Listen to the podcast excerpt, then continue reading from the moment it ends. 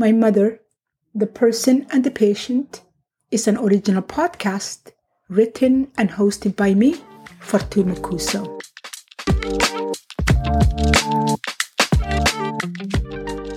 This podcast is about my mother, Timiro Abdus Samad Mohamed, Ayaya we call her, and that's the Somali word for grandmother, and her great-grandchildren call her Ayaya too, and that is their way of saying great-grandmother.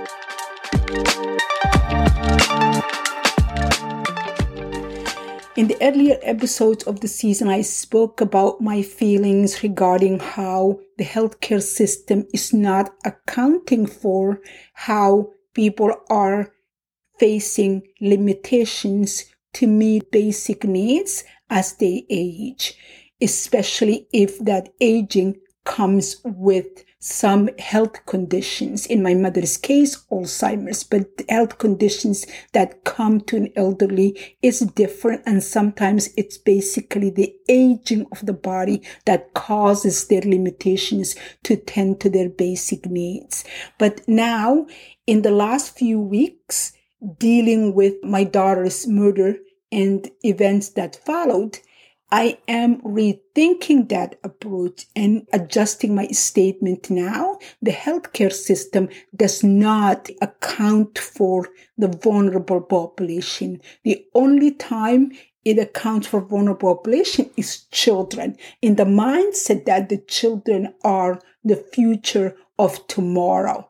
And when you are in the working age, between the age of 18, 19 to 64, 65, the healthcare accounts for you. But that is also, for the most part, when you are your healthiest and you're not really depending on the system as much, and you are cognitively available to advocate for yourself. But once you fall off that group of people, from children to the working years, where you are contributing monetarily to the society by working and paying taxes. So once you are not in that category and you are a vulnerable group, you are not accounted for. And I say that because every step of the way, trying to take care of my mother had been a challenge, from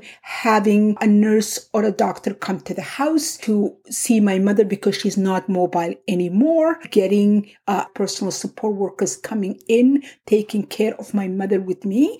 And the answer, as I had mentioned in a previous episode, was if you can't do it, put her in a home, as if that is the answer that would take care of my mother, as if putting her in a home is the solution to the problem, as if that was the best option for my mother.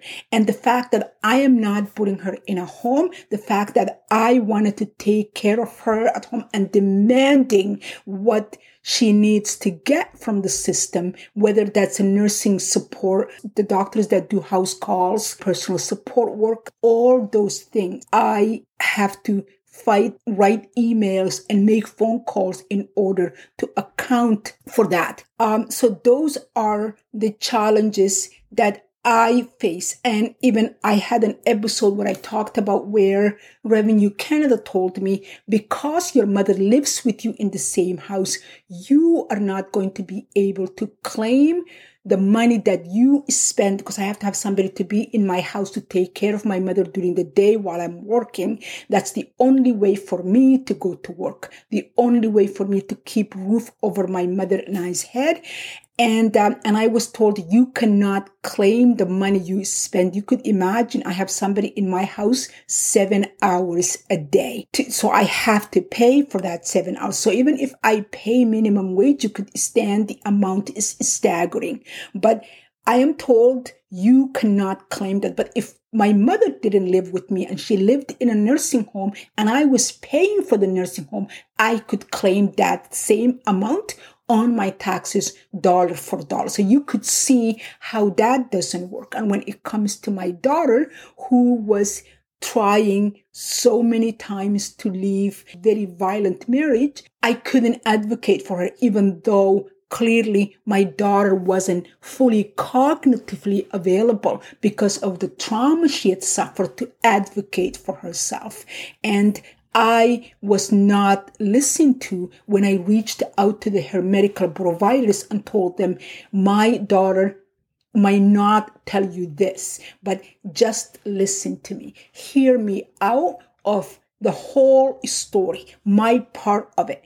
And the answer was, we have to protect her privacy. Mind you, I'm not asking anybody to tell me what my daughter had said because I don't need to know that. That's not my goal. My goal is to add to what she had told them so they get the full picture of things my daughter is either too embarrassed or too traumatized to talk about. And what is the issue if I am only telling you this is what happened yesterday and this is what happened the day before? You could even take that information and try to confirm it with the patient and see if my points make sense to you, or it will at the very least allow you to give my daughter or any other woman in that compromised place to get the big picture, for somebody outside the family and friends to say, this is where this is headed. Just so you are aware of the situation you're in. If you have been here yesterday and you're here today, this is where you could be tomorrow. But I wasn't afforded that opportunity to tell the medical care providers, this is what's happening with my daughter. But ironically, as soon as my daughter was murdered, all those files that I couldn't add to before became mine. And I had to give consent to all the agencies that were investigating her case. I don't care for those files now because when they could have done something for my daughter, I wasn't allowed to add to them. But now I can take the entire thing. So you could see the irony. Same thing with my mother. If I put my mother in a nursing home, then I could get all the benefits that I need, including tax breaks and the break for me not to physically taking care of my mother. But now I am taking care of my mother, helping the healthcare system because my mother is healthier because she is with her family and happier because she is with her family. My mother had gone to the hospital twice for the last 12 years that she'd be living with Alzheimer's. And in her entire time living in Canada, she had been in the hospital for 5 times. And 3 of those times, she was there for elective surgery. And I am a firm believer all that is happening because she is at home and she gets one-on-one care and she is with her family all the time. But the healthcare system is not set up to support me so I can take care of my mother at home and alleviate the system so she's not in the ER every 2 weeks or every 3 weeks. And when I was trying to advocate for my daughter, I wasn't allowed to advocate for her. But now that she's gone, I can have all the information. So I came to that understanding of how the healthcare system is really not accounting for any vulnerable sector of our society unless you are a child that is considered to be the future of the country. And that has made all the difference.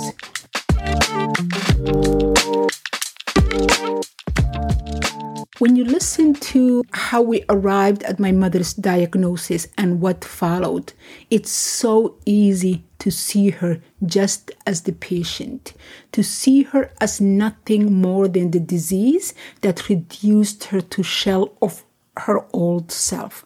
But I want also to tell you about my mother, the person, the fierce woman that told her stories unapologetically, celebrating the beautiful parts and harsh realities equally.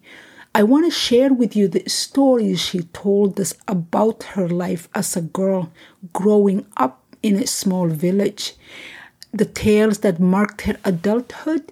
I want to share with you all her losses and the ultimate winnings. following chapter is one of those stories reconstructed from my childhood memory. Her father's words, "My daughter will be divorced," hummed in the air, muting all the other sounds around it. Even Timira's daughter, with girls her age playing skip rope outside the circle, stopped in mid-jump. She dropped the rope and stared at Timiro. A boy peeked out from behind the tree he was hiding, risking losing the hide-and-seek game he'd been involved in since the morning. Another girl, not older than 5, stood in the last spot of the hopscotch boxes, one foot on the ground, the other raised in mid-air, ready to reach the winning milestone she'd worked so hard for. "There are 2 children here," Hassan's elder spoke in a measured tone. "We need to think about the children first." "So he could kill her?" Timira's father matched the elder's tone letter by letter, "and called me to collect her remains?" Next to her father on one side and Hassan, his father and the elder on the other, Timiro turned to her father. "Those are my children too," she wanted to say. But her father didn't see her. Perhaps he chose not to see her. "The children need their mother," Hassan's father added. "They need their mother alive, not dead." The elder from Timira's village brought that salient point home. "He kills her, then what?" Whether the elder from Timira's village heard the story of Hassan's first wife, or he reached a conclusion by seeing her battered body, it was hard to tell, but his statement reminded her of something her mother had said once. "An absent mother is better than a dead one." "Indeed, she'll be protected," Hassan's father attempted to resolve a problem he knew he had no control over. "The same protection you'd given her for the last 6 years?" Her father's question needed no answer. "Hassan must divorce my daughter, and today." Timira's father restated his demand, but Hassan said nothing as others around him discussed his marriage. What was he thinking, Timiro wondered quietly, and she watched him closely, his gaze fixed on the space between his feet. He used a stick in his hand to draw shapes before him. "She will have to leave 2 small children behind. You realize that?" Hassan's elder presented that as a question, even though it was a fact, an irrefutable fact.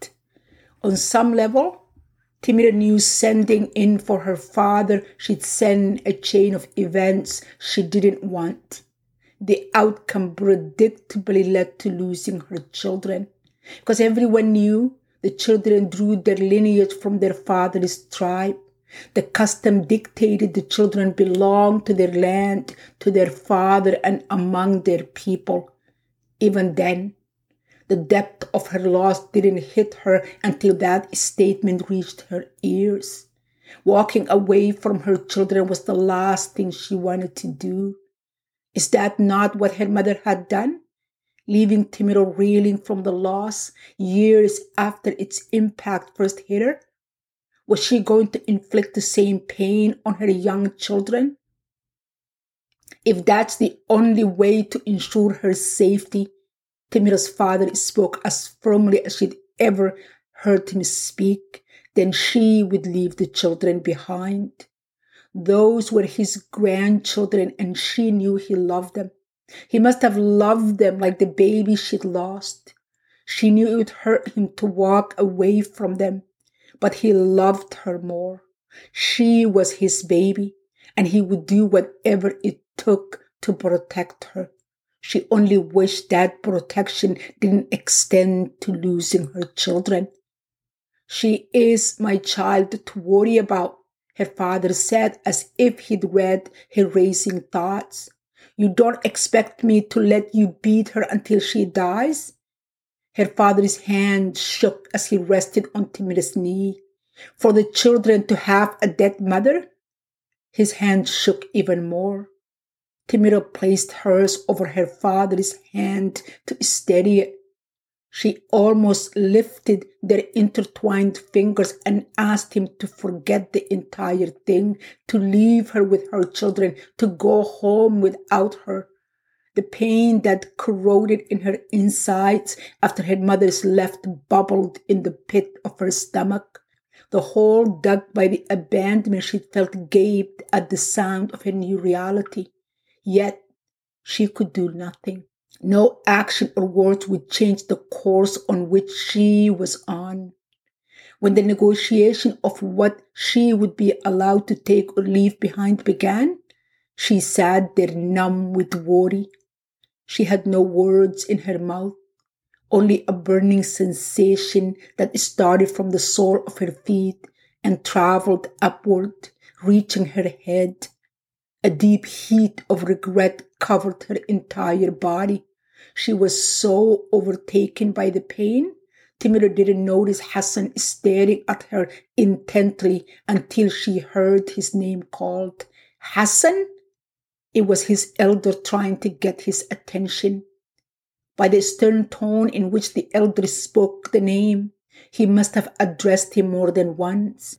Hassan turned away from her at that moment, as if the sound of his name startled him from a trance. Did you hear the father's request? I did. Hassan sounded drowsy, like he'd just been awakened from a deep slumber. And your answer is? Everyone knew that was the mute question. Once Timiro's father asked for a divorce, there was nothing Hassan or any of his people could do. She can go to hell. Hassan spat the words, but she will take nothing from my house, not the children, not the jewelry. Hassan turned to Timiro, his gaze fierce. Nothing. She showed no reaction. He didn't blink as his saliva flew out of his mouth and hit her forehead. Even when the two elders, her father, Hassan and his father, began negotiating about her future as if she wasn't there, she remained still like a statue. She heard every word, each letter clawed at her, leaving her burning inside and out.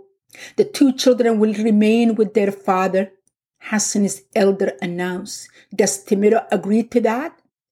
Ibrahim, her 3-year-old son, was sleeping on her lap by then. His head rested on her right elbow, his eyes closed. His mouth was slightly open, and his chest rose and fell in an even, rhythmic breaths. She bent down and kissed his smooth, chubby cheeks. Amina, sitting on the ground between her knees just a few moments before, wasn't there. Timiro scanned the circle and saw her daughter laughing at a boy behind a small tree. The boy left his hiding spot and ran toward the path that led to the main road out of the neighborhood. Her head tilted back a little.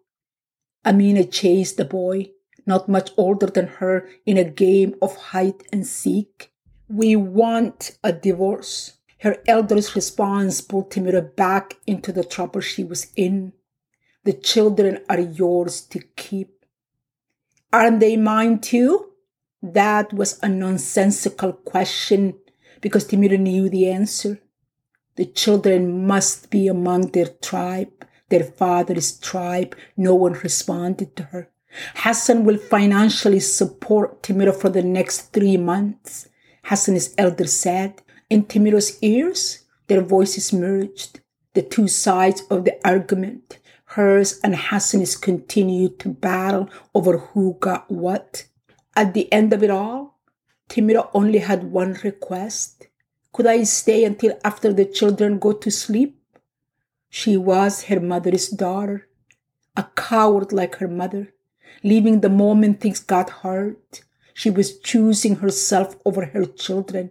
No other way to explain but cowardice. Perhaps she should have tolerated more, like her mother-in-law had suggested after the first attack. To be a mother is to have tears fill your pillow, she'd said to her at the time. What did that mean anyway? Was every mother expected to lead a miserable life? Maybe she should have taken the advice, but she didn't. She'd sent for her father, watching out for herself. She was doing the same now, for she didn't want to deal with two wailing children. The pain of watching her 6-year-old Amina and 3-year-old Ibrahim fall apart would have been too painful for her. There you have it. It was all about her. She had to get out of her marriage because she feared for herself. And now she wanted to leave after putting the children to bed to protect herself.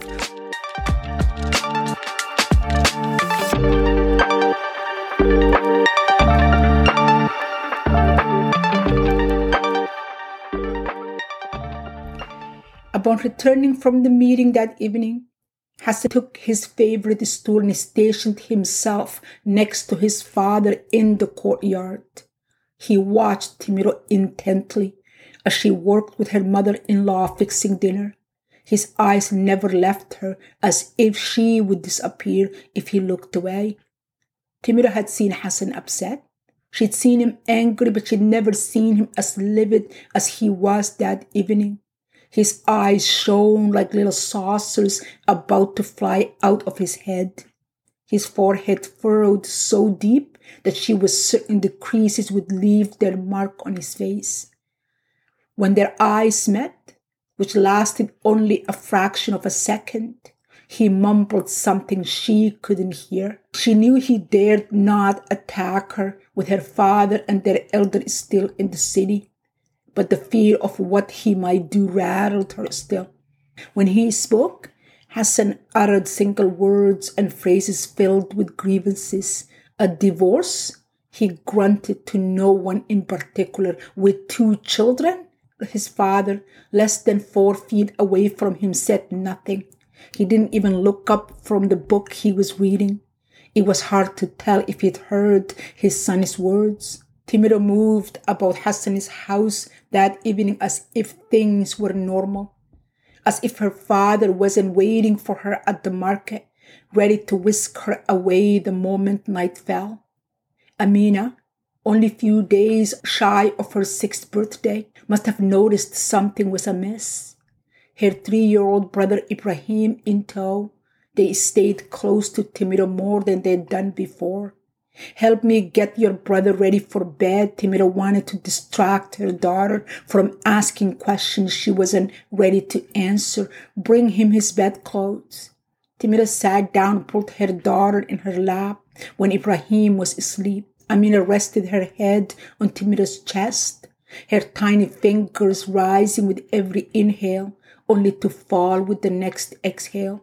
She must have known what was coming the next day, for she refused to go to her cot like she'd done since she was 3 years old. "Hoyo, are you okay?" Amina smiled. Her large brown eyes shone against the golden rays of the oil lamp. Timiro's hand on Fatima's forehead, she tried to return the smile. "I'm fine," Timiro lied to her daughter, like her mother had when she told her she needed rest after Isaac's death, to never wake up. "You go to sleep now." Timiro placed her daughter in her cot for the last time. "Good night." She kissed Amina on the forehead. "My peace be upon you." She kissed Ibrahim next and blew the oil lamp off. She plunged the room with her children into utter darkness in one breath. The sense of a sudden and impenetrable wall between her and her children engulfed her. The tears she'd been holding back gushed at the sound of the latch catching the door. "You're crying?" Hassan hissed at her. "Why are you crying?" She said nothing to him. "I have to go," she directed the statement to Hassan's father. As part of the agreement, he was to take her to her father after she put the children to bed. Hassan stood up and gathered his shawl around him. "This is all you're doing," he said with so much force. "You destroyed this family." He got up, went into his room, and closed the door behind him so hard the frame shook with the impact. under the blanket of the silence that descended upon the house in the wake of Hassan's violent departure, Timiro walked over to her mother-in-law. "This is goodbye," she said. "It is, I am afraid." Her mother-in-law bypassed Timiro's extended hand and pulled her in for the tightest hug she had in a long time. "May Allah be with you. May Allah be with you." Timiro looked at Hassan's mother. Her eyes were filling tears just like Timiro's were. "I am sorry." Her mother-in-law took her in her arms again. In that moment, Timiro saw Hassan's mother's soft side emerge, the side of her that loved her like her daughter, the side that wanted to protect her even though she knew she couldn't. This side, a hug and kindness to Timiro, were only possible while Hassan wasn't present. "I am sorry too." Timiro was sorry, even though her and her mother-in-law might not have been sorry over the same thing. Hassan's mother hugged Timiro again, and they stayed at till her father-in-law cleared his throat to declare he was ready to go. "I will send you a word about them when I can," Timiro's mother-in-law whispered before she let her go. Had she read her mind and known what she wanted but didn't know how to ask? "Thank you." And with that, Timiro turned around and followed Hassan's father out the door and away from her children.